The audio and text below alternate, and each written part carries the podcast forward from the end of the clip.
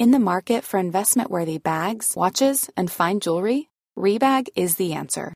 Rebag is a luxury resale platform where each piece is carefully inspected by experts to ensure quality and authenticity. Use Rebag to buy and sell finds from the world's top brands, including Louis Vuitton, Chanel, and Cartier. Head to Rebag.com to get 5% off your first purchase with code REBAGNEW. Shop today at Rebag.com. That's R E B A G.com. And use promo code REBAGNEW for 5% off your first purchase. You should celebrate yourself every day, but some days you should celebrate with jewelry. Whether you want to commemorate an unforgettable moment or just bring some added sparkle to your collection, Blue Nile can offer you expert guidance and a wide assortment of jewelry of the highest quality at the best price. Go to BlueNile.com today and experience the ease and convenience of shopping Blue Nile, the original online jeweler since 1999. That's BlueNile.com. BlueNile.com. I'm Sandra, and I'm just the professional your small business was looking for. But you didn't hire me because you didn't use LinkedIn jobs. LinkedIn has professionals you can't find anywhere else, including those who aren't actively looking for a new job but might be open to the perfect role,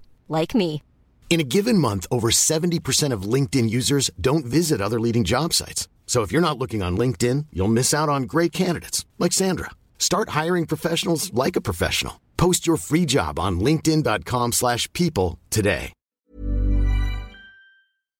Molly Green. And Darren Rudge. Alan, Alan, it's Molly and Darren. Hello, Molly and Darren. Hello, How are you? you recognise us? I do, I do. Yeah, sure you do. The Happy Garden.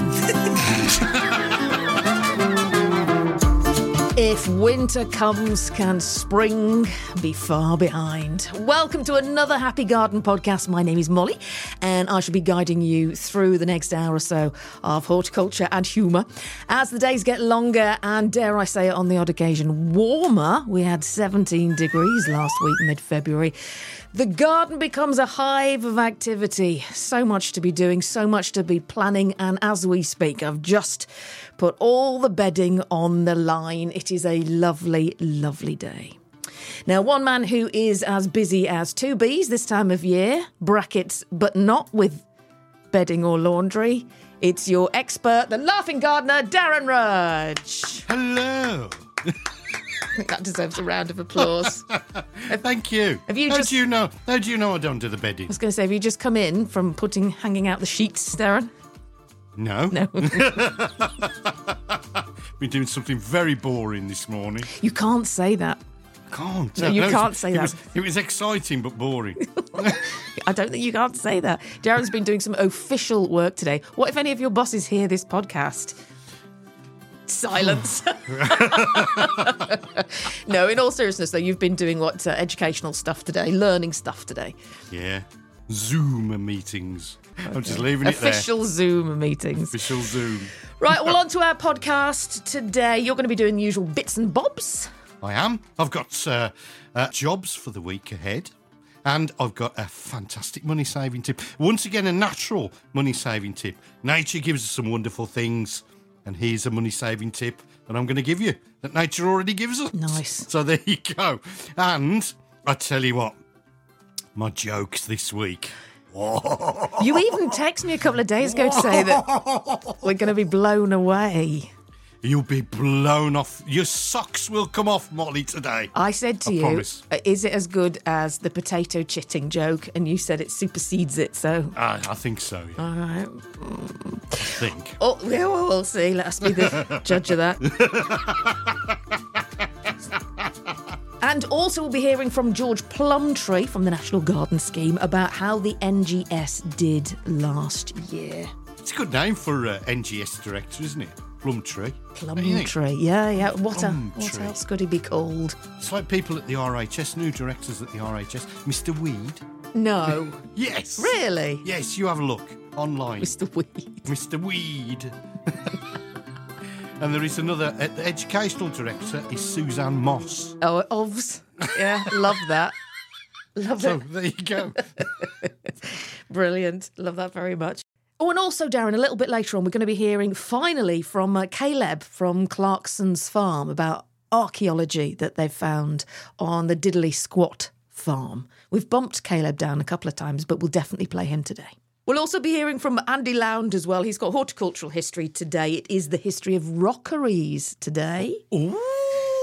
Yes, and uh, lots of questions for you, our Dazzler, including one on badgers. And I might slip in Monty Don's take on badgers. It's only like a little bit of, you know, a little bit of audio. I sat down with him, didn't I, a year or two back, and asked him loads of questions. So I, I might just play his answer on what to do if you've got badgers, because we've got a question about that a little bit later on. Okay. All right. Yes, lovely. So, All of this and more still to come on The Happy Garden. with Mark Green and Darren Rudge. shall we, my lovely Darren, start with a few jobs for the week ahead? Uh, yes. now in the Happy Garden. Oh, I say, sweetie, this is my favourite bit. Time for Darren to be absolutely flabulous and regale us with his gardening jobs for the week ahead. Three, two, one. Go, Darren! Well, it gets a bit breezy around this time of year, so uh, just check that young trees are securely tied against those early spring gales so they don't get rocked in the ground and suffer from windrock. I'm always talking about windrock, aren't I, Molly? But this can tear root systems and can eventually um, kill your trees. Bush roses. Um, normally show a little bit of growth at this time of year, as well as re- repeat flowering roses and climbers. So, should be pruned, you naughty people. If you haven't done them already, they need to be pruned within the next two weeks, if you haven't already done so. Roses that uh, can also be planted at this time of year, as well as most deciduous plants and evergreens. Really good time as long as it's not too wet. If it's too wet, just delay. Just keep them out of the ground in a pot and then um, actually plant when it's dry. Perennial flowers are showing signs of growth as well. In this case, just lift them up. You can divide them, disregard the centre, and replant the outer shoots. Now, Darren, um, Caroline Quentin is on the show next week. Hello, I'm Caroline Quentin, and you are listening to the Happy Garden podcast. Hooray! Hooray! She, Wonderful. Oh my God, she is so, so nice. She's got a new book out. It's called Drawn to the Garden. and she is so, so, so lovely. So she's on the pod um, next week. Yay. Did you interview her after your hangover? Wasn't that the afternoon of your Oh, hangover? y- yes, thank you for remembering that. To the Chinese No, I wasn't hung out. No, I wasn't hung out. Or was I? Hang on, let me think. Oh, No, I. you were. Oh no, I was. oh no, I can't lie. Yes, I was. Oh yes, because my voice had gone and I had a thick head and told you to keep it down, didn't I? Yeah, that was. Yeah. Was that last week? That was last it was, week. wasn't yeah. it? Kung Hei Fat Choi.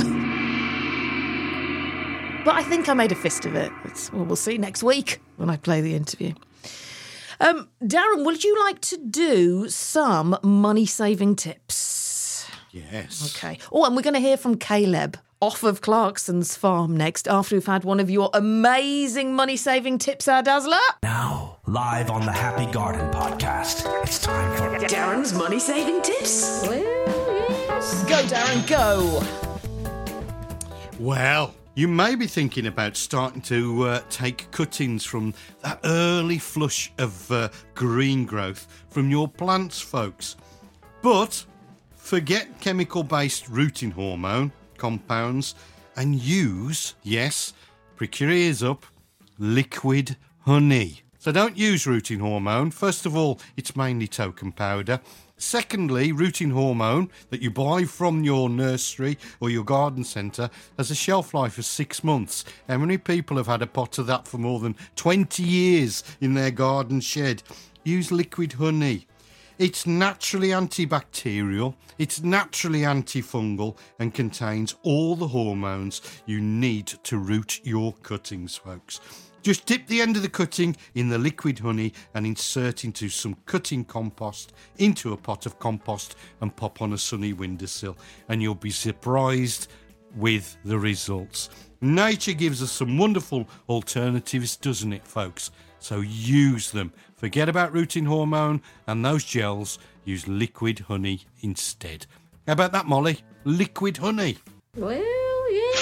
Darren's money saving tips. Hello, I'm Kaleb, and you are listening to the Happy Garden Podcast. Thank you. Now, we had Dr. Alice Roberts on the show a couple of weeks ago talking about archaeology found in UK gardens. And I had a chat with Kaleb from Clarkson's Farm and asked about the archaeology that has come up with the plough on Diddly Squat Farm, of course, owned by Jeremy Clarkson. Kaleb, on the show last week, Dr. Alice Roberts was with us talking about um, back garden archaeology and stuff that's been found in agriculture as well. Anything interesting ever come up on the farm with you? What, when we're ploughing? Yeah, and just anything of I don't know any historical significance. Yeah, we've had like um, we've had like old. I, I've ploughed up an old, like you know, like back in like World War One when they used to have the horse like collars basically to pull like tanks and stuff like that and pull like armored vehicles and all this. I found an armored um basically it was like a, a horse collar, if that makes sense. To, like a like a yoke like a harness. thing. A yeah, like yeah, a yeah. harness. Um, I found one of them that dated back to like World War One. Um, and then we I used to work on a farm. Um, and uh, and they found some coins. As they as they discovered these coins, they found a skeleton. Um, No it was a yeah. So it was um. So the, the King's Stone. A lot of back in the day, like going this is going way back. Um, they used to bury like some the rich up there, if that makes sense. It was like a, a ceremony to plant the rich up there, and um, they took the skeleton out. And around the skeleton was all the jewelry to show that she was from wealth. And they found out that she was a girl, and she must have died of a brain tumor or something because there was a crack on her skull. Um, they reckon she was 16 years old. Did you see that? Did you see the site? Yeah, yeah, yeah. Saw it as it come out. Yeah, I bet that was absolutely amazing. yeah. It, it was um, it, it was uh, it was it was interesting to hear about all the traditions that they do. You know, in terms of certain ways they plant the. I say plant. I'm such a farmer, aren't I? Certain way they place the jury around and and place the body for the sun. Um, it's yeah, it's quite it was quite interesting. When I saw the end episode of the latest um, Clarkson's Farm, you know, oh, you know when he took you up in a helicopter for your surprise, which was just Yeah. amazing. However, when I watched that scene, I was thinking I was looking for crop marks in your, you know, in the farm, in the uh, in the land, thinking I wonder if there's, you know, uh, a roundhouse there or strip fields there, or you know, I was having a look for archaeology when you're in that helicopter. well, there's normally like um they get like circles of like mushrooms and stuff like that, which is quite cool, and like crop circles, which are really cool as well. There's all of a sudden a circle of of green grass will come up in a weird field. It's quite cool. But why why does it do it? I don't know. It's weird. Kaleb there from Clarkson's farm. How sweet is he? And oh, he mentions about planting people when they die. I mean, that's really sweet, isn't it? He's a lovely bloke, isn't He he? is. He really is a nice bloke. He is. Planting people. It's a good idea, isn't it? Which reminds me, I have finally secured a date to interview the lady who composts people over in America. Uh, when you die, you can be composted and the soil given back to your family. See, see now, I don't mind that. You'd like that, wouldn't you? You've said before. I wouldn't. I wouldn't mind that at Mm, all. Being You composted. know, at least you've got some use, haven't you? Your friends and Uh, family- rather than being Be saying, in a wooden box. Yeah, and when's the funeral? There isn't one. We're composting him. I'd, yeah, that's all right. It is all right. I think so. Anyway, I think people get very, um, I don't know, worked up about death, don't they? Mm. But it's part of life, isn't it? It is, of course, yeah. Uh, and uh, in nature, things go back to the soil. They go back to being soil. So, yeah, yeah. It's an interesting one we'll be covering on the pod in uh, in weeks to come. Now, Dazzler, Hello. you sent me the sweetest thing in the week that really, really brightened my day. And it came Really? completely out of the blue. All right. What was that then? oh, oh, what could that be?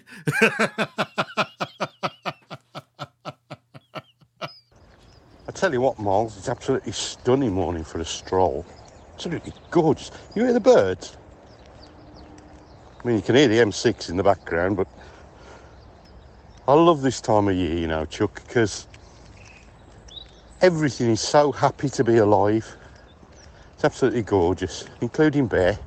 Say hello to Molly Bear, speak. He's not going to do it, he's concentrating on sniffing. That's a little robin.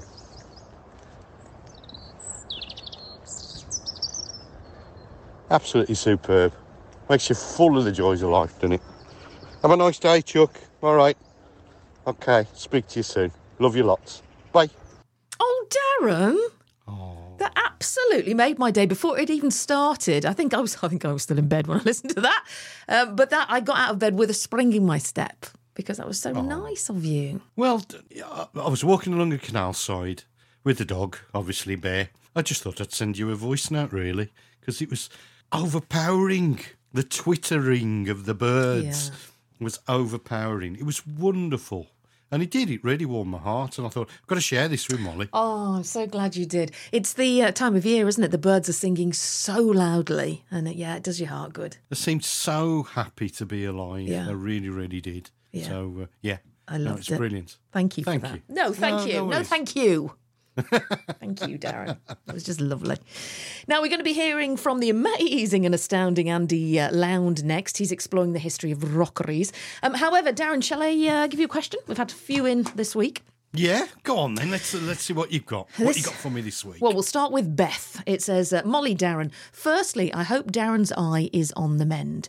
Or, and actually, brackets, I've, I've put down here. Deb has also been inquiring about your eye on the email as well. She had a retinal detachment too, so she was checking up on you in the week. Uh, Beth says, I need some advice on houseplants. I don't have a garden or indeed any outdoor space. But having listened to the Happy Garden podcast uh, and to your show for many years, I'm going to get some indoor plants. My flat doesn't get a great deal of light. Does that matter? And which plants shall I start with? I need them to be simple to care for. I'm quite excited about getting into plants, but I just need advice as to where to start. Thank you both, and that is from Beth. Oh, Beth, thank you ever so much. The eye, let's start with that first of all. The eye is fine. It's getting better every day. Um, the pain is starting to subside. Oh, good. And uh, I've got drops now. I have to put drops in three times a day. So uh, Do you get on all right with that? I, I can't do it. I just shut my eye when they're coming. Well, this this uh, particular eye drops that I use has got a pump action, Molly. What? So it's got a pump action Pump on action it. eye drop. How, Yeah. How like does a- that work? Like, like a shotgun. Oh. Well, it literally is like a shotgun. You, you you literally you put the tip next to your eye and then you push down and it fires liquid oh, into your eye. God, but don't you just shut your eye when you know it's coming? I would. Nah. Oh. Just stare at it. You have to stare it out Look it straight in the eye and pump it. and go and and well that's done, it. well Job done. done. Three times a day. So I actually find it easier to use and to use. Who's that? Hello, coming? Mrs. Darren. Hello. Oh, you I've haven't. just gotten it down to being now because the drawers collapsed under the sink. Okay, all right then. Hey, wait a second. Hold on, hold on. Mo- Molly says. The drawers collapsed under the sink, so Mrs. Darren's going to fix it while you're lying on the bed. Yeah. Hmm. So, um, but she's going to fix it with a new hammer drill she had for that Christmas. she got for Christmas. I was going to ask you, you know, at the end of your stroll audio, you know, you said you loved me. Yeah. Does that mean I get a set of saucepans? Yeah. Ah, that's nice. that's nice. Oh. Then I get coffee then. Good for her. Do I get coffee before you go down to B&Q and fix the kitchen sink? Unbelievable. Unbelievable, Darren. So lucky to be married. So back to the question then. Sorry for that, Beth. It was a, it was a very rude interruption, wasn't it? um, starting with houseplants, doesn't matter if you got very much light because houseplants mainly are tropical. So they live in darker conditions and it's generally warmer. So that's why the houseplants are like to be inside. Now, if you want to start with things you absolutely cannot kill, try aspidistra. It's called the iron plant, typical Victorian plant, leafy plant that you can grow in next to nothing, uh, no daylight at all. And they're really renowned for old Victorian houses where they used to sit in hallways with virtually no light. So there's the first one to try. Then you can move on to things like rubber plants, you know, Ficus elastica.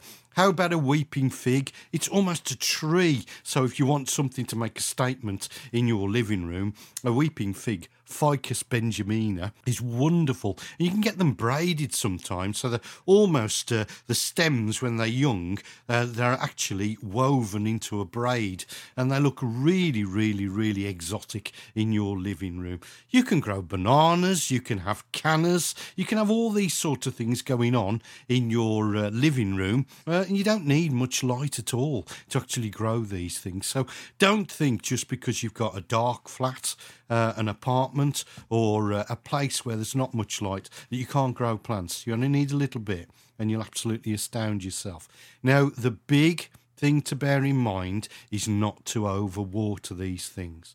I call it my rule of thumb. So if you pop your thumb on the compost and it's damp, then it's watered enough. If you can lift the pot up, if it feels heavy in your hand, again, it's watered enough. And for most houseplants, it's good enough to put a saucer underneath, put some horticultural grit in there, and water from the base. Only water from above if they absolutely need a good drenching. And that's about it, really. Just go out there and indulge your new passion. And any plants that you actually pick up and you wonder, what on earth am I dealing with here? The thing to do is to get in touch with the Happy Garden com- uh, Compost. Compost. I was going to say podcast. Okay. Oh, there's a new sideline. Happy Garden. Yeah. Happy Compost. Garden compost. How about that? Yeah. Merch. like it. But get in touch with us. So if you do buy these plants and you're wondering, what on earth do I do with this? Just get in touch and I'll let you know. I'll tell you what to do. There what, you go. what about where Beth gets them from? I was at. Um, where did we go? Gosh, we've gone to so many garden centres lately. Notcutts in uh, in Shirley, huge variety, but wow, huge price tag.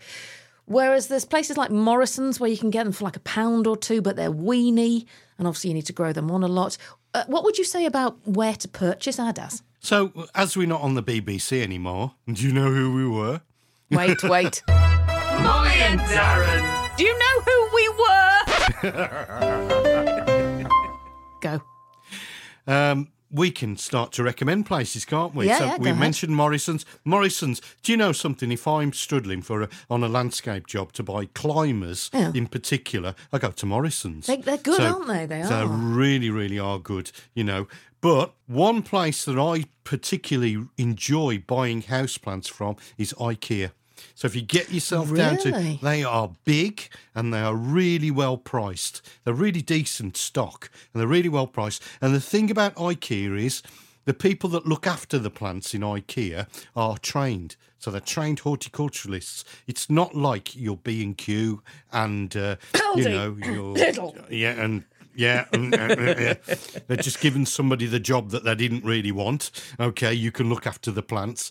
Um, in IKEA, they are a trained person. They're a trained professional looking after the plants, and they are gorgeous, Molly. Absolutely stunning plants from IKEA that I I've bought for five pound. You know, maximum sort of ten or twelve pounds And big for a really decent Yeah. sized plant. Yeah, Cool. So, there you go. That's my recommendation for the week. Have you? You've still got one? Uh, is it Wednesbury?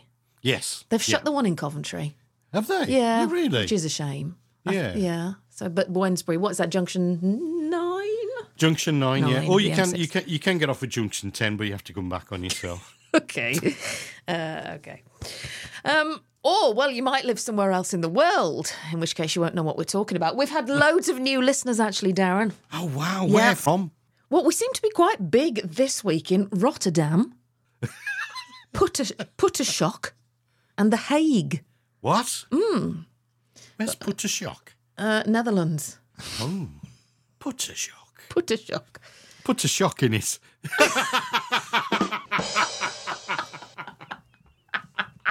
Oh, that was that's. Oh God, that's good, Darren.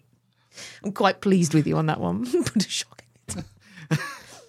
Uh, also, uh, Put a shock. I've Board- never heard of put a shock. no, normally, well, we have now Boardman in uh, in the United States of America, popular in Boardman. Right. Uh, hello to you if you're there. And um, Seattle as well. Lots of listeners in Seattle.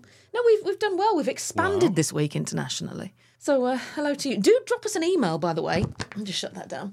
Um, do drop us an email if you are listening elsewhere in the world other than the UK. We'd uh, we'd love to hear from you. The Happy Garden Podcast at gmail.com. Let us know who you are, where you are, and um, yeah, and how you are. That would be smashing. If you'd like to get in touch with Molly Green and Darren Rudge at the Happy Garden Podcast, then all you have to do is follow them on social media. Just search for the Happy Garden Podcast. If you'd like to send them an email at the Happy Garden Podcast, you can email the Happy Garden Podcast at gmail.com. Can we say Happy Garden Podcast just one more time? The Happy Garden Podcast. Did you see I put a post on the um, on the the Happy Garden podcast about my walk? Oh no. Did you not see that? No, now you've now you've got right. I um no, I've withdrawn a bit. Let me have a look. I've got my iPad here.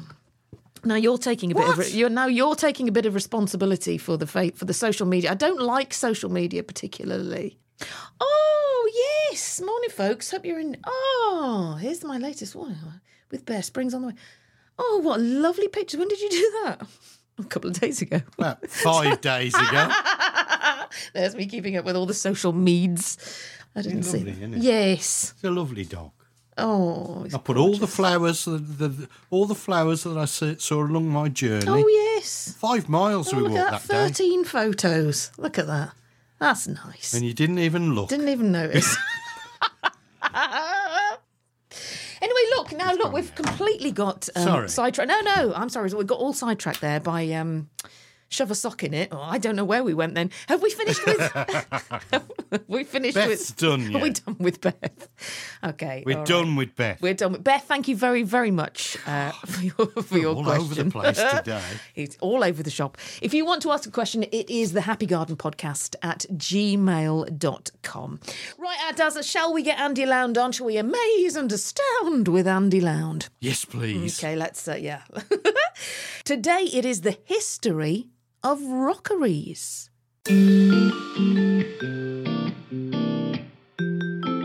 It's Amaze and Astound with Andy Lound. That's me.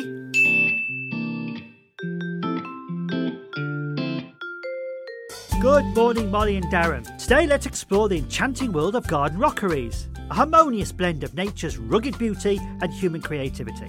These unique landscapes, often overlooked, have a rich history and offer a captivating canvas for garden enthusiasts. A garden rockery is not just a collection of rocks, it is a carefully crafted composition that mimics the beauty and complexity of natural rock formations.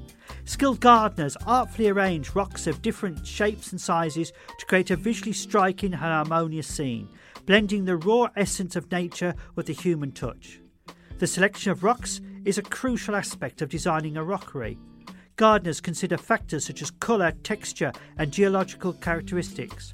Rocks with interesting features like veins, crevices, or unique shapes add depth and intrigue to the rockery. Local rocks are often chosen to harmonise with the surrounding environment. One of the charming aspects of rockeries is the opportunity to incorporate a variety of plants into the crevices and spaces between the rocks. These plants, often succulents, alpines, or other rock loving species, mimic the natural flora that thrives in rocky landscapes. The result is a garden that seamlessly integrates rock and plant life. Throughout history, rockeries have held symbolic significance in various cultures. In Chinese and Japanese gardens, rockeries symbolise mountains and are believed to bring good fortune. In European traditions, rock gardens gained popularity during the Victorian era, reflecting a fascination with naturalistic landscapes. Aside from their aesthetic appeal, rockeries offer practical benefits to gardeners. The rocks provide a thermal mass, absorbing heat during the day and radiating it at night, creating a microclimate that supports the growth of certain plants. Additionally, rockeries can serve as effective erosion control measures on sloped terrain. Rockeries also attract and provide habitats for various forms of wildlife, insects, small mammals, and even birds may find shelter among the rocks and plants. A well designed rockery contributes to the biodiversity of the garden, creating a miniature ecosystem within the larger landscape. Garden rockeries are more than just decorative features, they are living sculptures that celebrate the intricate dance between geology and botany. I created a rockery using rocks that contain fossils, had ferns, and some small water feature. I had help from a gardener though, called Terry Dactyl. Cue Wind, and Tolling Bell. So, Molly and Darren, more from the potting shed next time.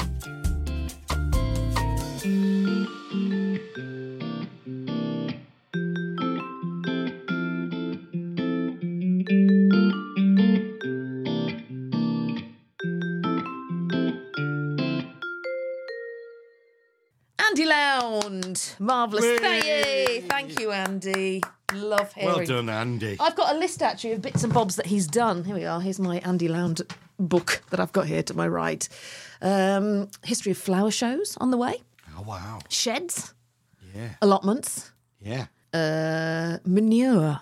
The history of manure. Yes, that's quite a good one. no, you're going to like it. I bet that'll be.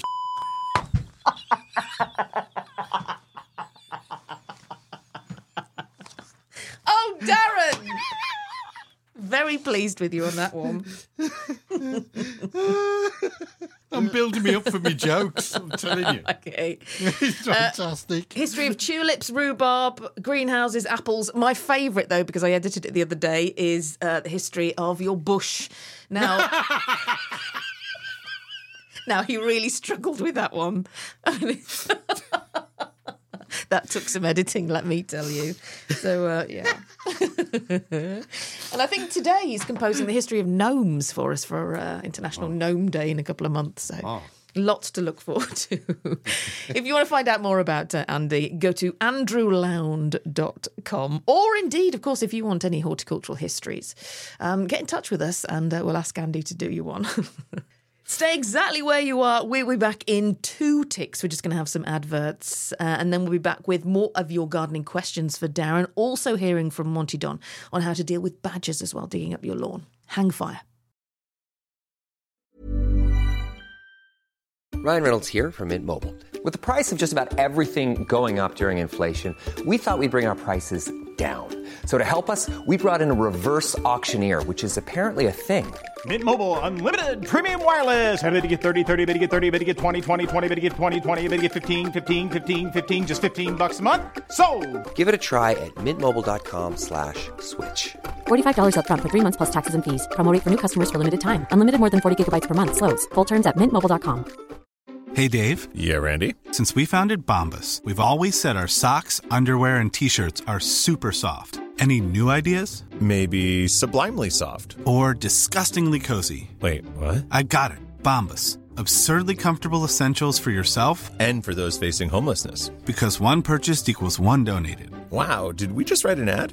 Yes. Bombas. Big comfort for everyone. Go to bombas.com slash ACAST and use code ACAST for 20% off your first purchase.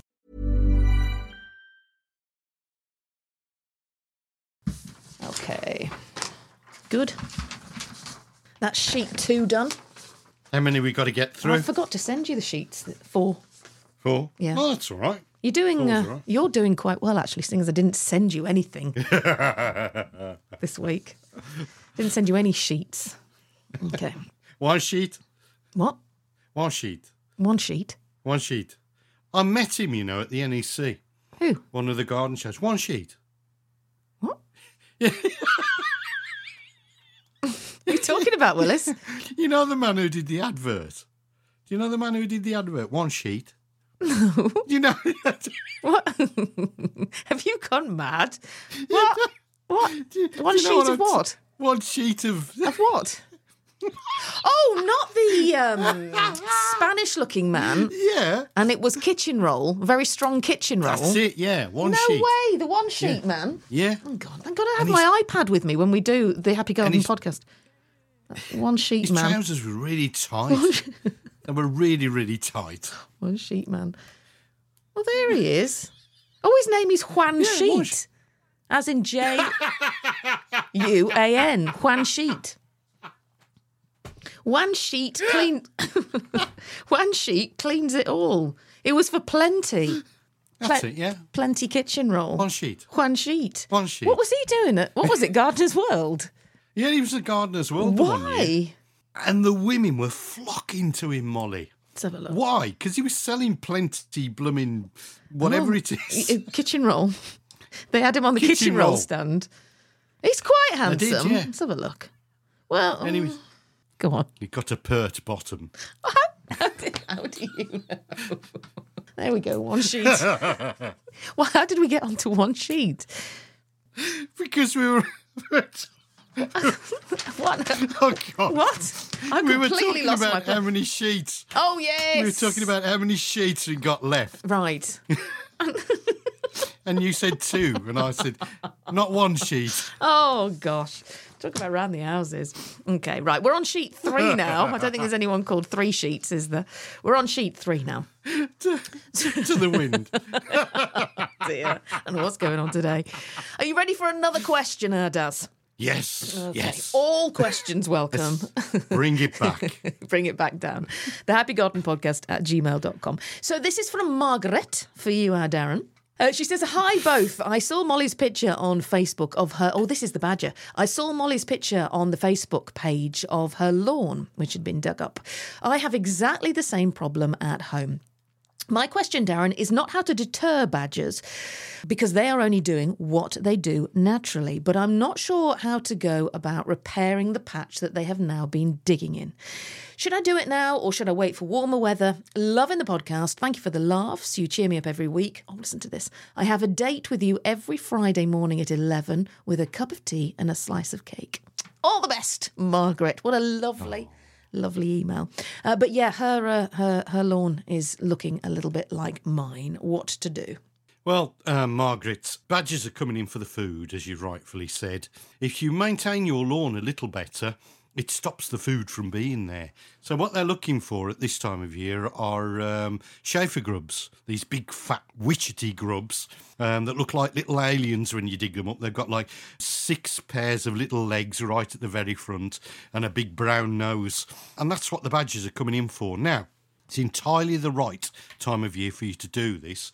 But if you aerate and scarify on a regular basis, um, what chafer grubs don't like is disturbance. So if you aerate and scarify on a regular basis, you'll not only improve your soil uh, underneath your turf, you'll get rid of those chafer grubs, and that will deter the badgers from actually coming in. Now, with regards to when to do it, do it right now. It's not a problem.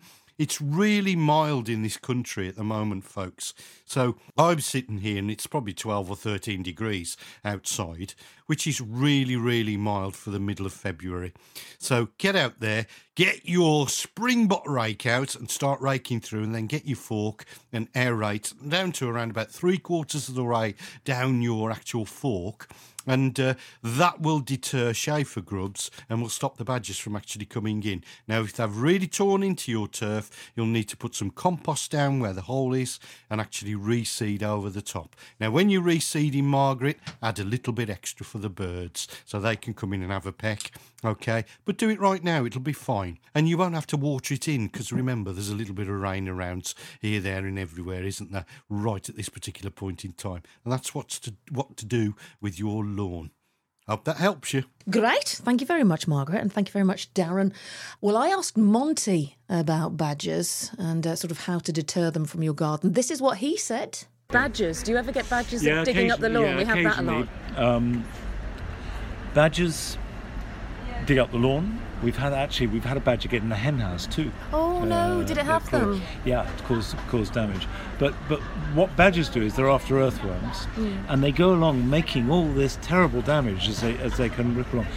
Luckily, we only had that for one year, and then we haven't had badgers since. But you know, if you go out at night and see badgers, how wonderful is that? It's a privilege to see them alive, isn't yeah, it? Yeah, yeah, yeah. I think the final thing is always see the bigger picture. Stop just thinking about your individual plants and that individual animal. What is predating on those moles or those rabbits? If by having rabbits are there more buzzards? You know, or if you have ants, I mean, I, I know this for example, near where I live, there's a wonderful field full of knobbly ant hills. Those are red ants, and they are the primary food for the green woodpecker. Mm, of course. If you want green woodpeckers, you've got to have ants.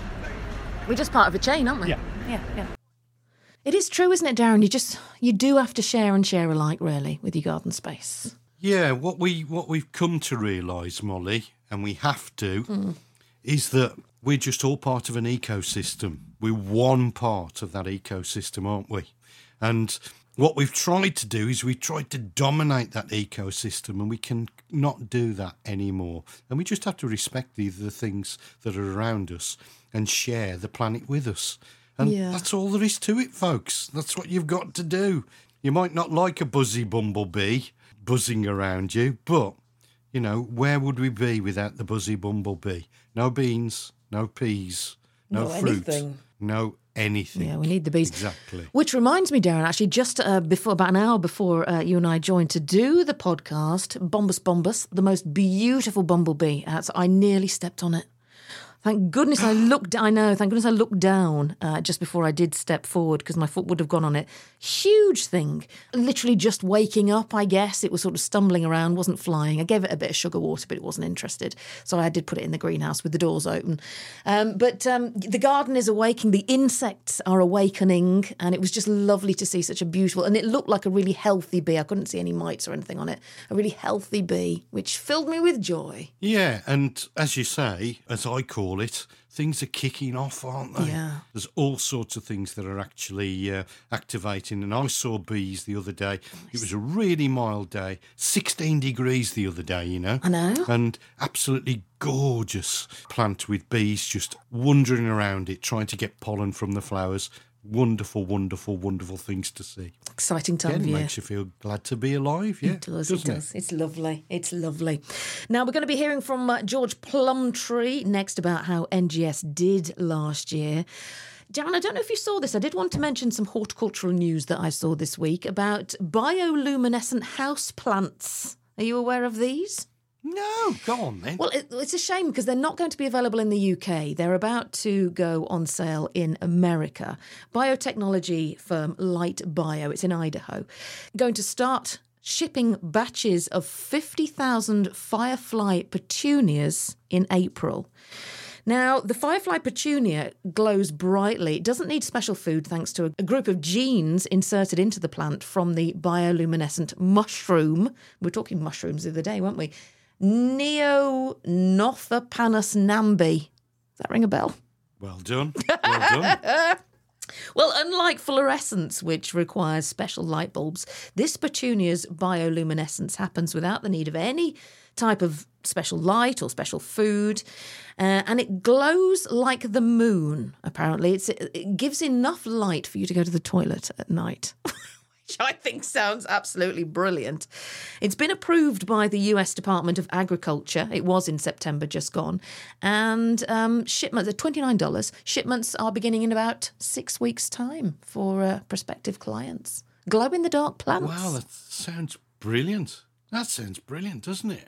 I didn't realise they'd been working on it for so long. Keith Wood, it says here, uh, chief exec and co founder of Light Bio, has been working on the bioluminescent plant, which emits light through chemical reactions inside the cells, since the 1980s. It'd be all right, wouldn't it? Instead of you, you know, when you go to the loo in the middle light. of the night. yeah. Take your plant with you like a candle. yeah, exactly. I thought that was really smashing. Wee Willy Winky. With your petunia. Wee Petunia. like it. Let's hear from George Plumptre, CEO of the National Garden Scheme. Now, we've already heard from George on the Happy Garden podcast about forthcoming plans this year, but I also did ask him how last year was for the charity. the most important thing in a way for us in 2023 is that our amazing gardens managed to reach a little milestone that we're looking at from a sort of closing distance for a few years, which is that they raised a total of four million pounds for the first time ever. Wow, Um, George. we've been nudging up towards it since about 2018. Then obviously there was a bit of a setback in 20 and 21, and finally in 2023 it was a because we see Helena, my finance manager, and me, we see the um, the money coming in from the counties, from gardens and counties on a weekly basis on a Friday morning, a bit like seeing the weekly sales figures. Mm. And it got very exciting as we were counting down towards the four million, and we passed it in about the last week in November. How did that Uh, feel? and we ended up, oh, brilliant, absolutely brilliant. I mean, it's not a huge amount more than we raised in 2022, probably I mean, we did have a good year, but it was probably 300,000 more. But the fact is, you know, we've now passed that milestone. Of course, you know, when we get to talking about looking ahead to 2024, of course, the, the pressure is now on that I need to make sure that we stay there. yeah. Bigger and better. But it was a brilliant effort by everybody, and the garden owners were really thrilled, and it enabled us. We were able to give away record amounts to our beneficiaries. So we actually ended up giving away just over 3.4 million at the end of the year. Gosh. Um, which again was a record sum. George, I must ask who who decides or how do you decide which charities you're going to support annually and who, Well, who who's it- who's who's going to be the beneficiaries to for be this honest, Molly, to be honest, Molly, most of it is fairly fixed because uh, people should always remember that we were founded. We are effectively a nursing charity. It sounds an odd thing to say. We were founded and we were part of the Queen's Nursing Institute from 1927 until 1980, and we were founded to raise money to support district nurses. And it's just that opening gardens has turned out to be a very effective way of raising money, and that's all what we've always done.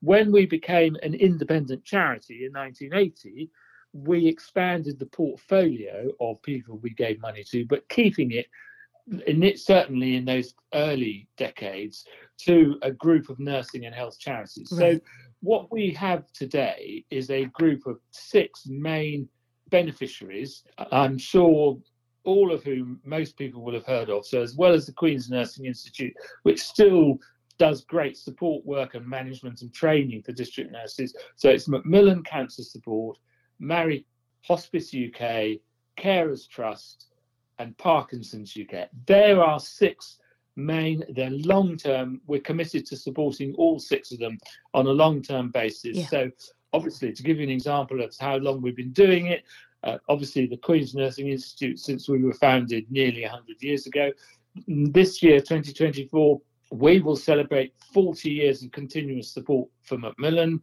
A few years ago, we support we, we reached 25 years of supporting Hospice UK, Marie Curie, and Carers Trust. So this is these are long-term partnerships. Now, in addition to that, we give out other grants under what we call our Gardens and Health program, and that is funding gardens which have got a very definite health benefit. So in this area, we have two long-term commitments: one to Horatio's Garden, which builds gardens for in hospitals in spinal units, and the one in your area would be the one in Oswestry, Mhm. which is sort of on the Wales Shropshire border, and then there's another one at Cardiff. And we fund gardens for Maggie's centres, you know, where people go when they've been diagnosed with cancer for a bit of TLC and support. And all Maggie's centres have wonderful gardens. But we would also look at one off projects under that Gardens and Health umbrella. So a charity can say, um, like, for instance, there's a charity that builds gardens for children's hospices. And we've given them a grant for a children's hospice garden in Norfolk, which we gave them last year. So there's that little group. We do give a lesser amount of money to the whole area of training and supporting people into gardening careers because you know, all our funds are raised at gardens. So it's it's always seemed an appropriate thing to do. And in again in that area, projects come in and out.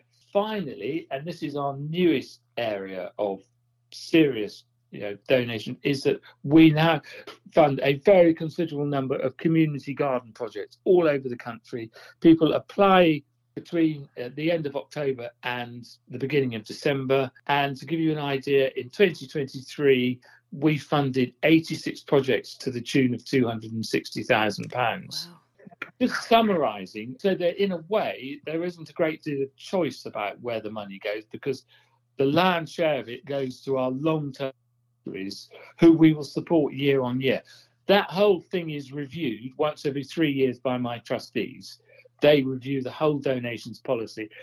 But to be honest one of the six would have to do something very wrong to be dropped. Okay. more likely it is is is that the the actual amounts that go to each one might be streamlined in one way or another or they might decide to give a bit more to community gardens which is what they did two years ago etc So sometimes it's quite difficult because you know I get I get regular approaches and we get approaches from wonderful charities, but like most grant making organizations, we can't support everybody. And what we have found over the years, particularly during this period of the last 10 years or so, when we've we've actively wanted to build up much more active partnerships with our beneficiaries rather than it being a sort of arm's length thing that we just give them money you know we have very active partnerships and they are much easier to build and sustain if you're if you're uh, supporting a charity on a long-term basis. You know, if we had charities coming in and out all the time, we you'd never really build a meaningful partnership with them. If that makes sense. George Plumptre, the CEO of the National Garden Scheme. And we do have one more slot in the NGS little mini series. George will be with us talking about uh, them getting ready for Chelsea. That coming soon Ooh, on the Happy Garden yeah. podcast. Yes. And also Stan and Vicky from Craig House Cacti. They're currently getting ready for Chelsea as well. So we must do sort of a, a Chelsea run up special, Darren. Talking about shows. Yes. Rudge the Rudge Judge the returned. Ah, have you been confirmed? Have you been booked? I have, yes. I have. I've been booked. Now, they uh, they want me to go down to the uh, the spring show, BBC Gardeners World Live spring show in Beaulieu, Molly, on the 2nd of May. I am considering my options there. considering your options. What will you be? The the judge of the show gardens or a talker or speaker, should I say? What um it, what... Well, they just want me to go and judge. Oh. Okay. Do they have Which show is- gardens there? Yeah, they have. They've got, well, that's what I'll be going to judge. Right. They've asked me if I would be, want to be. Oh. It's a smaller show than uh, the NEC show. Well, this is new. Is, this, is this new this year? These the the the extra shows. It's either its second or th- the spring show. I think is its second Right. year, but they've added an autumn show, which was the first year last year. Mm. It's it's it's going to be its second year. There are only going to be five judges, so they've asked me to consider. Considering your options, I like Of course, it. I'm going to go. of course, you're going to go. When's that? Second of May. Second Where's of May. Bewley? Bewley is right the way down by Portsmouth. It's just off the New Forest, Mm. Southampton way, I think, Right, right. somewhere down there. So much to look forward to. Now, Darren, another little bit of audio that you sent me in the week was this. Here we are at the Bilston Voluntary Garden, and today we're making bird boxes, mainly for tits and thrushes. But uh, as you can hear, our volunteers are a hive of activity, and we've cut the initial timbers, and now we're drilling holes for the birds to actually uh, wander through.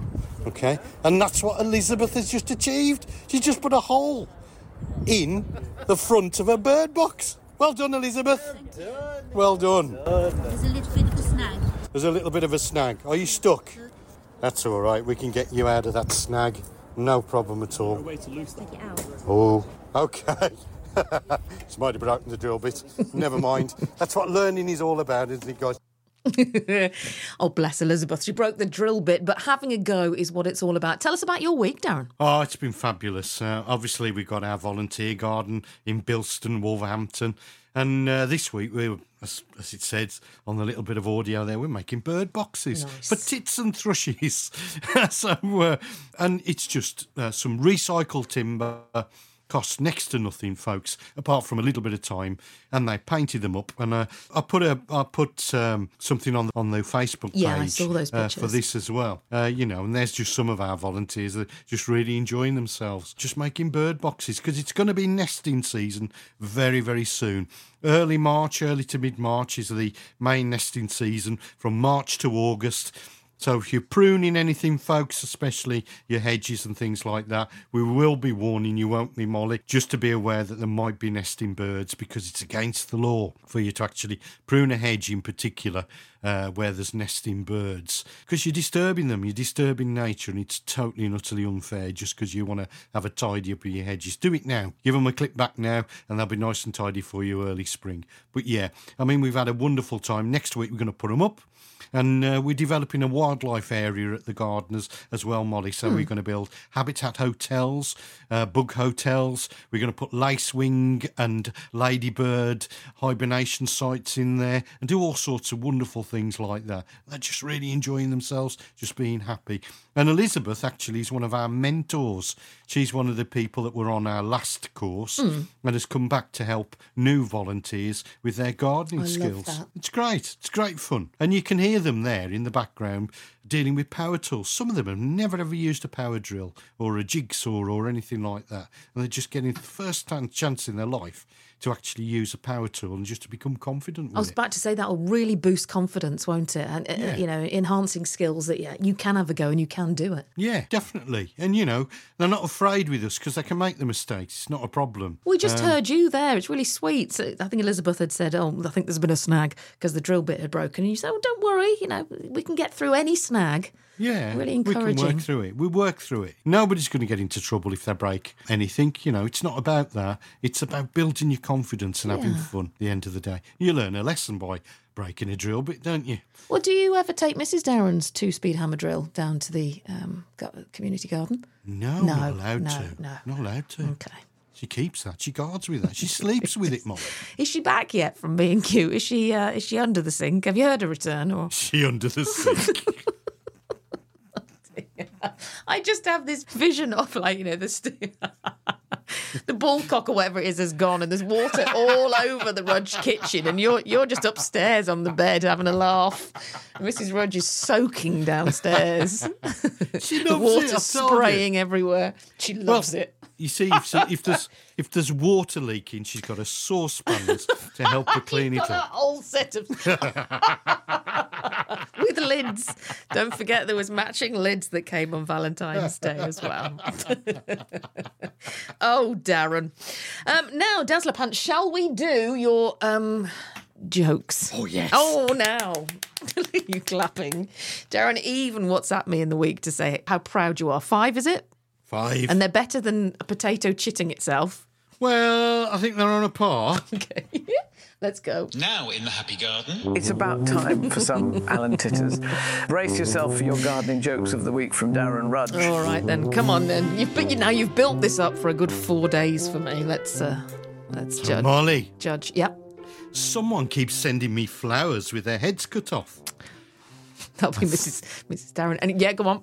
I think I'm being stalked. Oh good. that is good. Number two. You ready? oh yeah. The other day, trying to lose weight, I was told I would have to go on a walnut only diet, Molly. That's just that's just nuts, isn't it? good. Two. Good. a tortoise was walking down a garden path and was mugged by a slug and a snail. Mm-hmm. When the police asked him what happened, he said, I don't know. It all happened so quickly. yeah. That's good. yeah, I like that. Molly. Yep. Something I've never ever told you is when I sunbathe in the garden, you can see my all over tattoos. Okay. when people are stressed, I let them colour my tattoos in. You see, some people just need a shoulder to cry on. Oh good. That's good, Darren. And finally, yes. I broke up with my girlfriend last year at a garden barbecue because she couldn't stop counting Molly. I always wonder what she's up to now. Oh god, oh, I see yes. Oh Darren, good. Chitting, no chitting. Oh. You're gonna, Darren. How you're gonna top the, the potato chit himself joke is beyond me. I don't know, but I did enjoy that very, very much. That's the funniest thing I've ever heard in my life.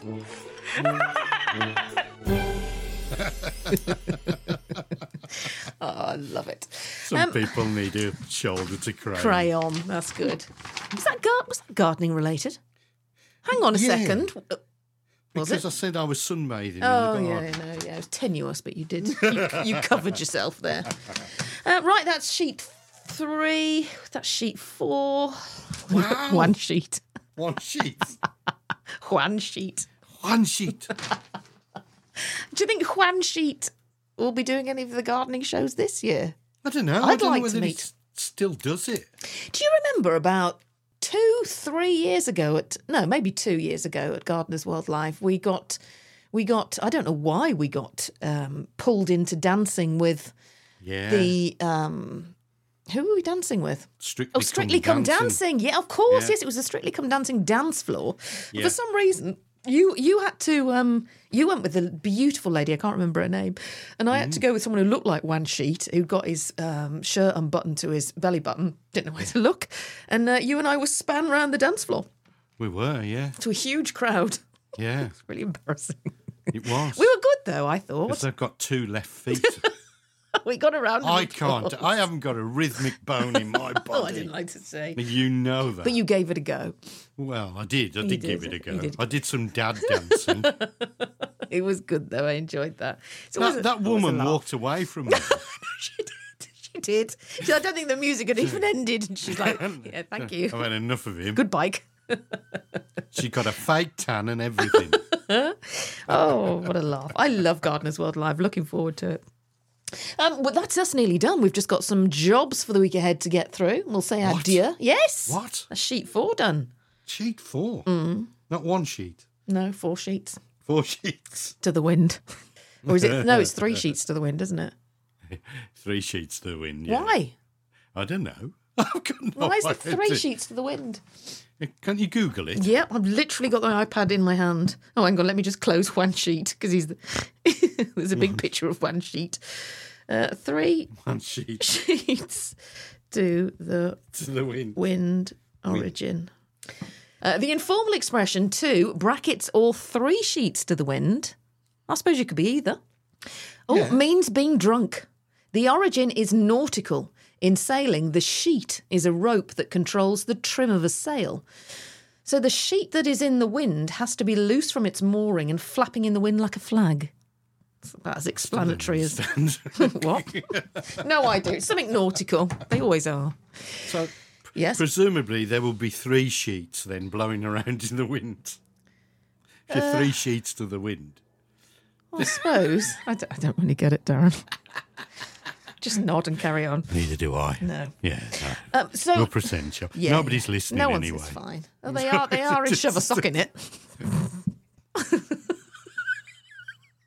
What's Shove a sock well, I can't even remember where shove a sock in it was. Was that Amsterdam? Amsterdam, yeah, the Netherlands. Shove a sock in it. Right. Let's. Uh, anyway, look. Stop this tomfoolery. Let's. Um. let's. Where's your jobs gone? Now in the Happy Garden. Oh, I say, sweetie, this is my favourite bit. Time for Darren to be absolutely flabulous and regale us with his gardening jobs for the week ahead. Well, yes. Go. Molly's favourite job? Oh, mowing the lawn. Give that lawn a mow, folks. And uh, it avoids you having that hard toil when it starts to actively grow. So give it a smarten up now, and it'll be nice and tidy in March uh, when it starts to actively grow. And you won't have to cut it back like a jungle. You know, you normally leave it uh, like a jungle, and then it's really hard work, isn't it? Apply moss killer if you need to on heavy, uh, if there's heavy moss growth, and you can start to think about feeding as well. So a good spring feed is what you want. This will green your lawns through. Now, for your fruit, vegetables, and herbs, buds are already starting to swell on fruit trees and bushes. So, a little bit of fertiliser around the base. High potash fertiliser is what you actually need. Pruning of apple and pear trees and blackcurrant bushes should be completed as soon as possible, folks. And plant garlic and shallot sets without delay if the ground is dry enough to cultivate. And sow vegetables such as early peas and um, things like broad beans, onions, and parsnips. is that your shallot? That's it. Is that I'm done. Shallot. That's me shallot. shallot? I was sniggering in that because I just um I just had a, a, a quick look at who was listening in the Netherlands, and it's it's not shove a sock in it. It's uh, put a shock in it. Put a shock in it. Goodness sakes. Oh, Darren. Now, next week on the Happy Garden podcast, uh, we will be joined by Caroline Quentin off of, uh, was it uh, Men Behaving Badly? Yeah, I to think so. love that. Yeah. I used to love that. Yeah. She is such a keen gardener. We're having a chat about her new book, uh, her new gardening book, Drawn to the Garden. And she's actually done the illustrations as well. It's a beautiful book, which is uh, just about to be released. So she's on the podcast next week. So that is us about Dana Dazzler Pants for another podcast. And, um, well, I'm going to go and get the washing in, make the beds. We'll sleep well tonight. Uh, it's so exciting, our end. What are you going to do? Well, first of all, I love a fresh bed. Oh, I know. It does I make you mean, sleep better, doesn't it? Clean sheets. Mm. Oh. All right, Darren. but you do, don't you? You get in and you roll around. It's Yeah. absolutely gorgeous. Um, Inhale the Lenor. As to what I'm, well, I'm looking forward to my tea, What you having? fish and chips. Oh, Fish and chips. Are you going down the chippy? No, we make we, we're doing the healthy option, so it's going to be made in the air fryer, Nice. which you got us onto. Yeah, yeah, yeah, yeah. So yeah. Uh, I went and bought a really expensive air fryer, actually, and we can do the Is it a- Sunday Sunday dinner in our air fryer. Is it a ninja? No, Oh, what you got? I could not tell you what the make is. Oh, Really? it's- it's a really, Darren? Couldn't, could you not? It's got a Russian name. Kel surprise. That's what I'm looking forward to this afternoon. Well, enjoy, Darren. And thank you, thank you, thank you for the podcast today. And uh, look forward to doing it all again next week. A pleasure as always. Oh. And you know what, Molly? you on. can put the phone down first. Oh, okay. She has done as well. You've been listening to the Happy Garden Podcast with Molly Green and Darren Rudge. If you'd like to send them an email, get in touch with the Happy Garden Podcast by emailing the Happy Garden Podcast at gmail.com. Follow them on social media. Just search for the Happy Garden Podcast. Can we say Happy Garden Podcast just one more time? The Happy Garden Podcast. Ever catch yourself eating the same flavorless dinner three days in a row? Dreaming of something better? Well, HelloFresh is your guilt free dream come true, baby. It's me, Gigi Palmer. Let's wake up those taste buds with hot, juicy pecan crusted chicken or garlic butter shrimp scampi. Mm. Hello Fresh. Stop dreaming of all the delicious possibilities and dig in at HelloFresh.com. Let's get this dinner party started. Mom deserves the best, and there's no better place to shop for Mother's Day than Whole Foods Market. They're your destination for unbeatable savings, from premium gifts to show-stopping flowers and irresistible desserts. Start by saving 33% with Prime on all body care and candles. Then get a 15-stem bunch of tulips for just $9.99 each with Prime. Round out Mom's menu with festive rosé, irresistible berry chantilly cake, and more special treats. Come celebrate Mother's Day at Whole Foods Market. Even when we're on a budget, we still deserve nice things. Quince is a place to scoop up stunning high-end goods for 50 to 80% less than similar brands. They have buttery soft cashmere sweaters starting at $50, luxurious Italian leather bags, and so much more. Plus, Quince only works with factories that use safe, ethical, and responsible manufacturing. Get the high-end goods you'll love without the high price tag with Quince. Go to quince.com/style for free shipping and 365-day returns.